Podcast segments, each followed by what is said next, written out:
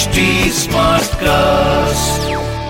आप सुन रहे हैं एच डी स्मार्ट कास्ट और ये है रेडियो नशा प्रोडक्शन हेलो दोस्तों मैं अमित कुमार आप सबका स्वागत करता हूँ आपके favourite show crazy for Kishore में।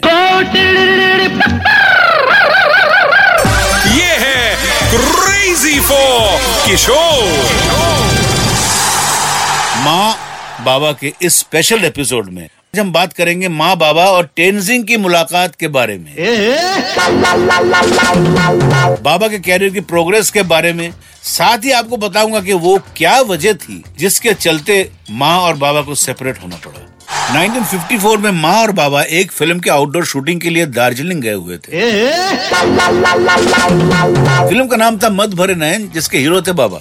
बाबा जिस होटल में रुके हुए थे उसी होटल के पास उन्हें रोज तेनजिंग नॉर्गे दिखते थे। तेनजिंग नॉर्गे 1953 में एडमंड हिलरी के साथ एवरेस्ट की चोटी पर सबसे पहले पहुँचे थे। माँ और बाबा का उन्हें देखकर उनसे बात करने का मन होता था लेकिन हेजिटेशन की वजह से वो ऐसा कर नहीं पाए।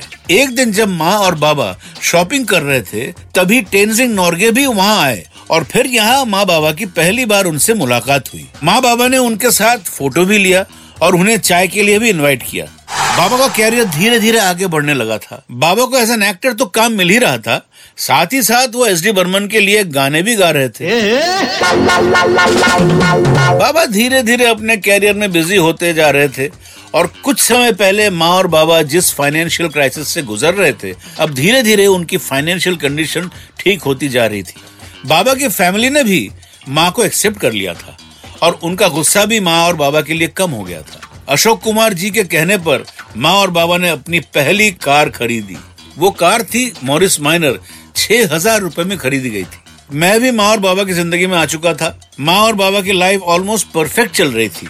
लेकिन 1955 के दौरान बाबा बहुत बिज़ी रहने लगे और वो तीन तीन शिफ्ट में काम करते थे जिसकी वजह से उन्हें घर आने तक का टाइम नहीं मिलता था।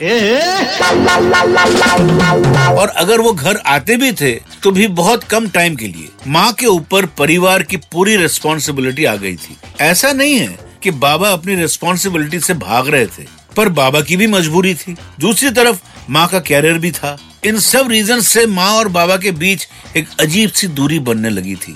और फिर 1957 में माँ और बाबा ने सेपरेट होने का डिसीज़न लिया। माँ और बाबा सेपरेट ज़रूर हो गए थे, लेकिन उनके अंदर एक दूसरे के प्रति कोई कड़वाहट नहीं थी। इनफैक्ट बाबा हमेशा माँ के टच में रहते थे। और माँ ने भी बाबा के अच्छे और बुरे वक्त में एक दोस्त की तरह हमेशा साथ दिया। बहुत ही यूनिक रहा माँ और बाबा का ये रिश्ता। अभी मेरे जाने का वक्त हो गया है। सुनते रहिए क्रेजी और किशोर विद मी अमित कुमार। आप सुन रहे हैं एच डी स्मार्ट कास्ट और ये था रेडियो नशा प्रोडक्शन एच स्मार्ट Smartcast.